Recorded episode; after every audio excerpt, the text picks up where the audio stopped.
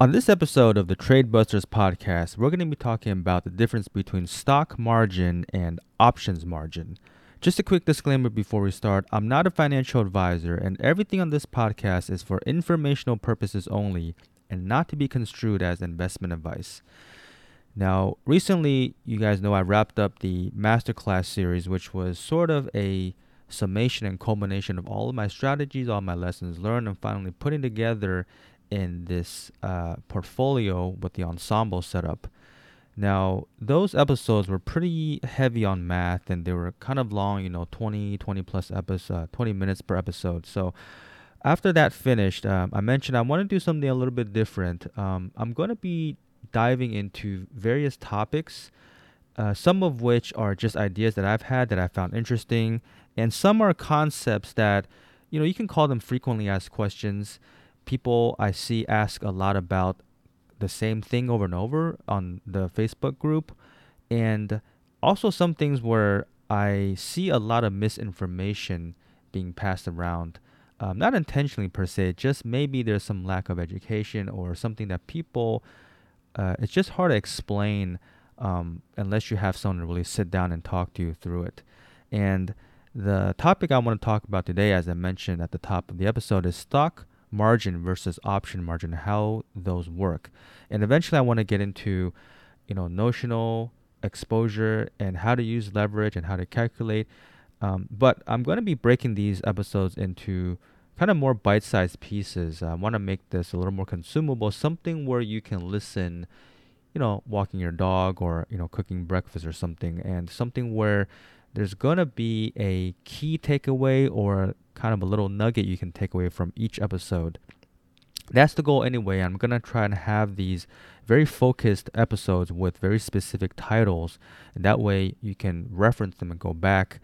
And some of these you may have to listen to, you know, again and again to either remind yourself or if you forget or if you just want to find out, hey, you know, I remember hearing something on the podcast, but I can't, can't quite remember what it is. So it'll be uh, I'll put together either like an index or you know um, categorized guide to the episodes. But anyways, so about stock margin and portfolio, um, sorry, options margin. This is seems to be a confusing topic because I've heard people say, for example, when trading options, "Hey, I'm never going to use margin," or "Hey, I'm never never going to use leverage," but they don't realize that options then in and of themselves are leveraged vehicles. Or I hear people, for example, hear about my strategies and how I combine the um, passive core portfolio with option strategies and like how much margin interest are you paying? I'm like well i don't pay anything right?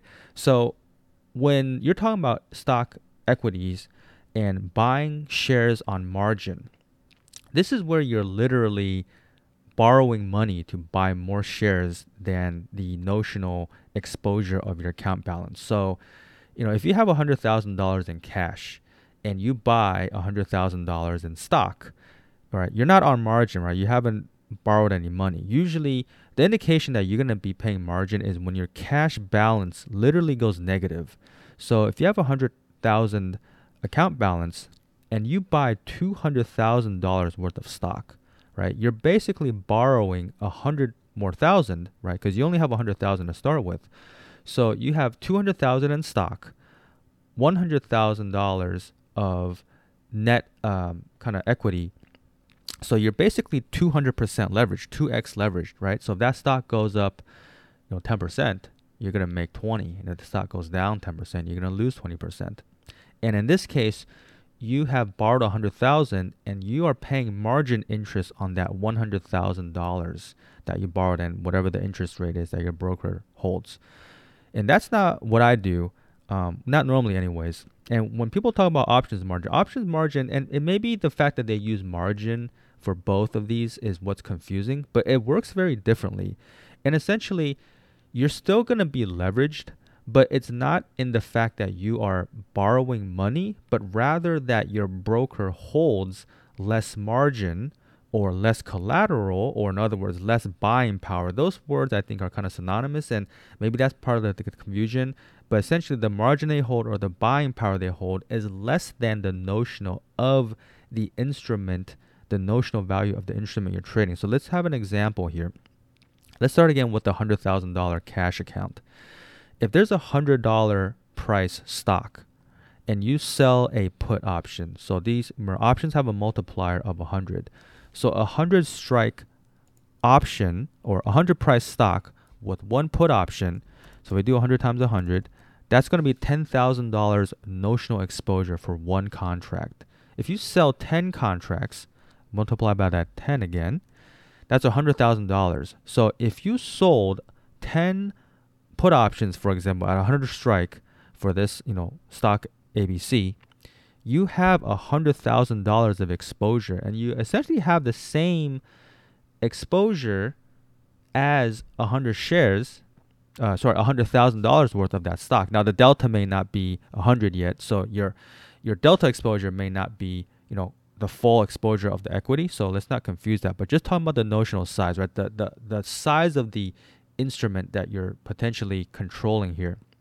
Now here's the key thing: you have hundred thousand dollars of notional exposure, but your broker is only going to hold 20% of that on regular margin. Now, with portfolio margin, it's going to be more efficient, but we can get into that another day. Let's just call so on Reg T margin is about 20%. So they're only holding $20,000 of buying power. And so here's another confusing part. You are not technically leveraged in terms of your notional exposure because your account balance is 100,000, you have 100,000 of notional exposure. But the collateral that you're using, the capital, the 20,000, that is leveraged, right? Because you're controlling $100,000 notional with the $20,000 of capital that you put up. So this is kind of uh, uh, confusing because you're you're leveraging your capital but you're not leveraging your account, right? So maybe that's why some people don't understand that they're leveraged, you know, in terms of the exposure on the capital. Now, let's go take that and go a little further right? So let's say you do want to use all of your capital, okay? So with $100,000, with you buy $100,000 worth of stock, you're not leveraged. But if you use 100%, 100,000 of buying power, and how do we get there? So at first we did we said 10 contracts, right? It was 100,000 notional. Now, what if we up it to 50 contract? So again, starting with the stock price at $100, multiply by 100, to give you the notional exposure of one contract. So if we sell 50 contracts, you now have $500,000 of notional exposure, right? That's five times your account. But remember, your broker is holding about a fifth of that, 20% as collateral. So they're holding 100,000 of buying power, in which case all of your capital, but you're commanding $500,000 of notional exposure. So you are in fact 500% or 5x leveraged.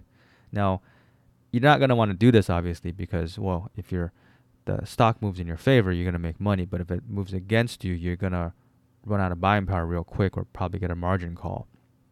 But again, this is the concept of leverage with options.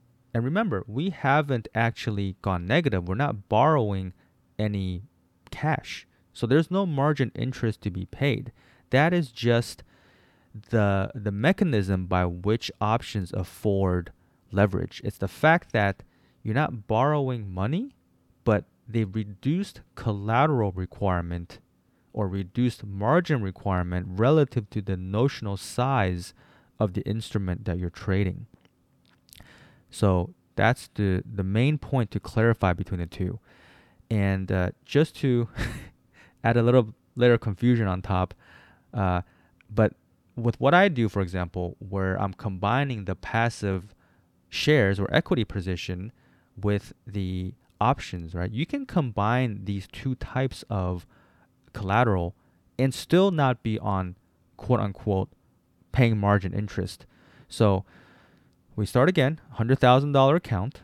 If you buy $100,000 worth of stock, Okay, so zero cash. So the interesting thing is, what people don't realize is, so the cash itself is collateral for your options position, right? So cash is an asset, but stock is also an asset that's also marginable.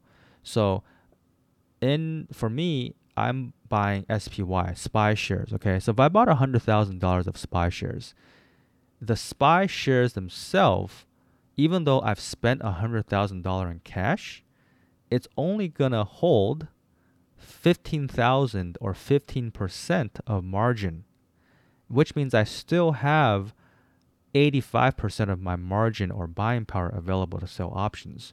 So this basically means that the stock is marginable just like cash is marginable, just not to the same extent. So let's say I bought $100,000 of stock and I sold 10 put options at 100 strike. On top of that, let's look at what my notional exposure is, what the collateral requirement is. So, like I said, the $100,000 of stock only require 15%, so 15,000 notional. The 10 contracts, like our first options example, 10 contracts is 100,000 notional. So, that 100,000 plus your 100,000 of stock, you now have $200,000 of notional exposure.